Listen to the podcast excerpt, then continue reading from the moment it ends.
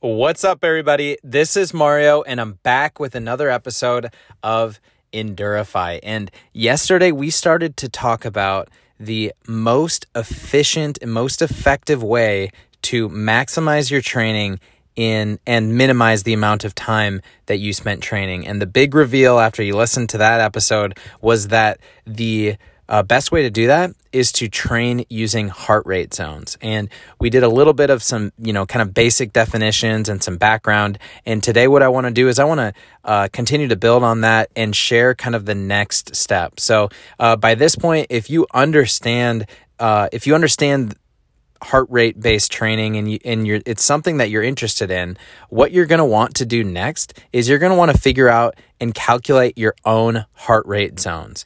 And there's a couple of different ways to do that, but I want to share the exact formula that you can use uh, to calculate your own training zones in a very easy way and uh, so you can get started with heart rate based training uh, right away. So uh, that's what I want to talk about today. And then in the next episodes, I'm going to talk about some other ways that you can calculate it. So uh, when it comes to heart rate based training, there's a couple of different ways for your heart rate zones to be tested. And the first way is to have them formally tested.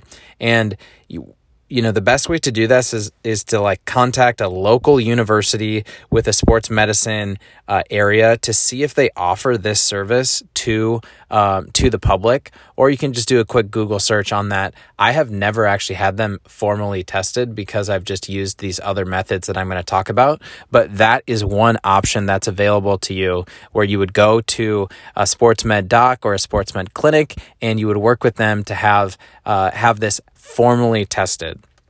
Now, that's one option if you're like super into it and you're very interested in the data and you want to be very precise. Uh, the second option, though, is to use this formula that is just kind of generally accepted as a technique for estimating your maximum heart rate. And so this is this formula is called the 220 minus your age method. So, what you want to do is you simply just want to subtract your age from 220. And the result of that is basically an estimate of your maximum heart rate. And once you have that number, then that is how you can actually identify the four distinct heart rate zones.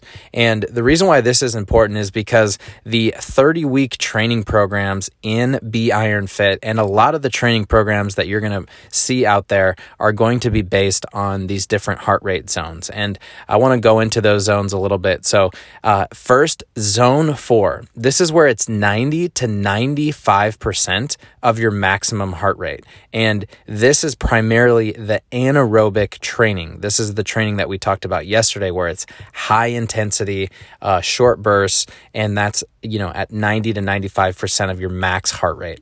Then zone three is 86 to 89% of your max heart rate. And this is kind of that middle zone.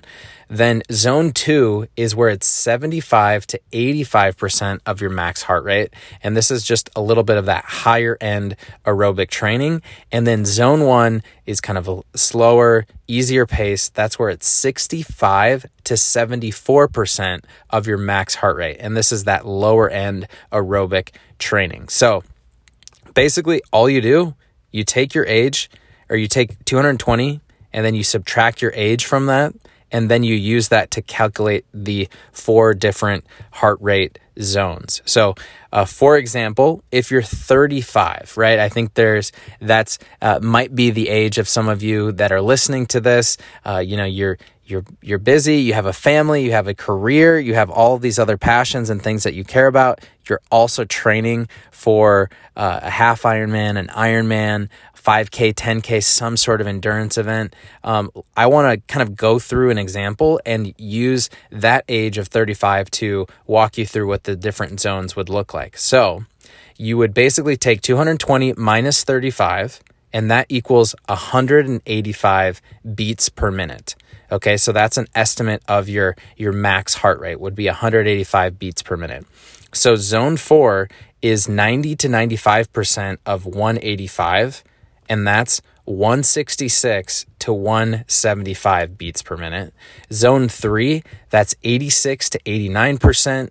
So you multiply that by 185, you're going to get 159 to 165. Uh, zone two is 75 to 85% of that 185, and that's going to be 139 to 158. And then zone one, 65 uh, to 74% of 185, that's 120 to 138 beats per minute.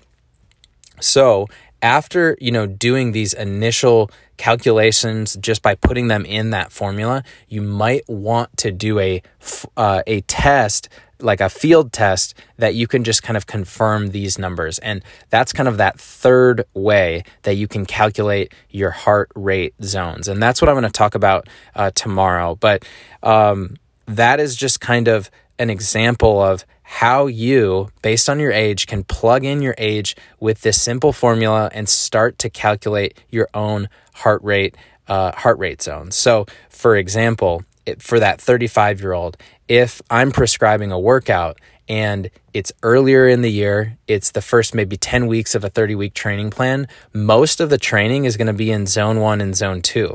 And so, what that means, as you're working out and you're on a run, and if your, you know, your um, one hour run is mostly zone one, as you're running, you're going to want to make sure that you're staying in between 120 and 138 beats uh, per minute. And that's where just having your race watch uh, will be really helpful for this. And it's almost kind of like a game. Uh, when you're first getting started with heart rate based training, you go for a run, you might be excited, you might be feeling good. You look at your race watch and you're like, whoa, I'm in 150 beats per minute. So you start to dial it back. And then once you dial it back too much, you're like, oh, I'm only at 110 beats per minute. I got to pick it up. So there's a little bit of of testing, a little bit of trial and error, a little bit of back and forth, um, but you mostly want to stay within those zones. Then within that one hour run, there might be about four or five minutes where it says that you should do it at zone four. And that's when you're really going to want to pick it up.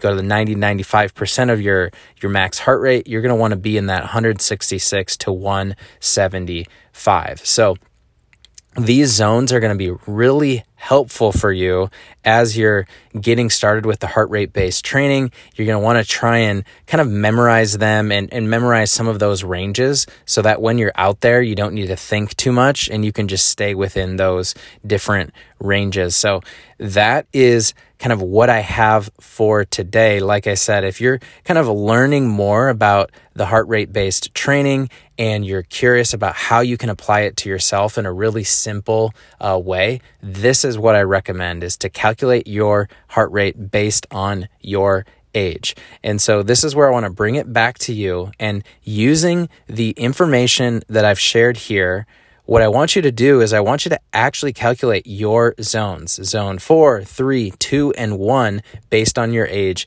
And again, uh, it's just taking uh, 220 minus your age and then punching in those different percentages. So um, you can do this kind of on your own after listening to this, or you can also uh, search for different heart rate zone calculators online. I'm sure there's plenty of options there. So that's what I have for you today. I'm going to continue to share uh, the information around the heart rate zones and uh, really try and help uh, make it dig- digestible and understandable for you so you can apply it to your training again. And so you can maximize the benefits from the time that you're spending training. So uh, that's what I have for today. I hope that that served you, and I hope you all have an amazing day.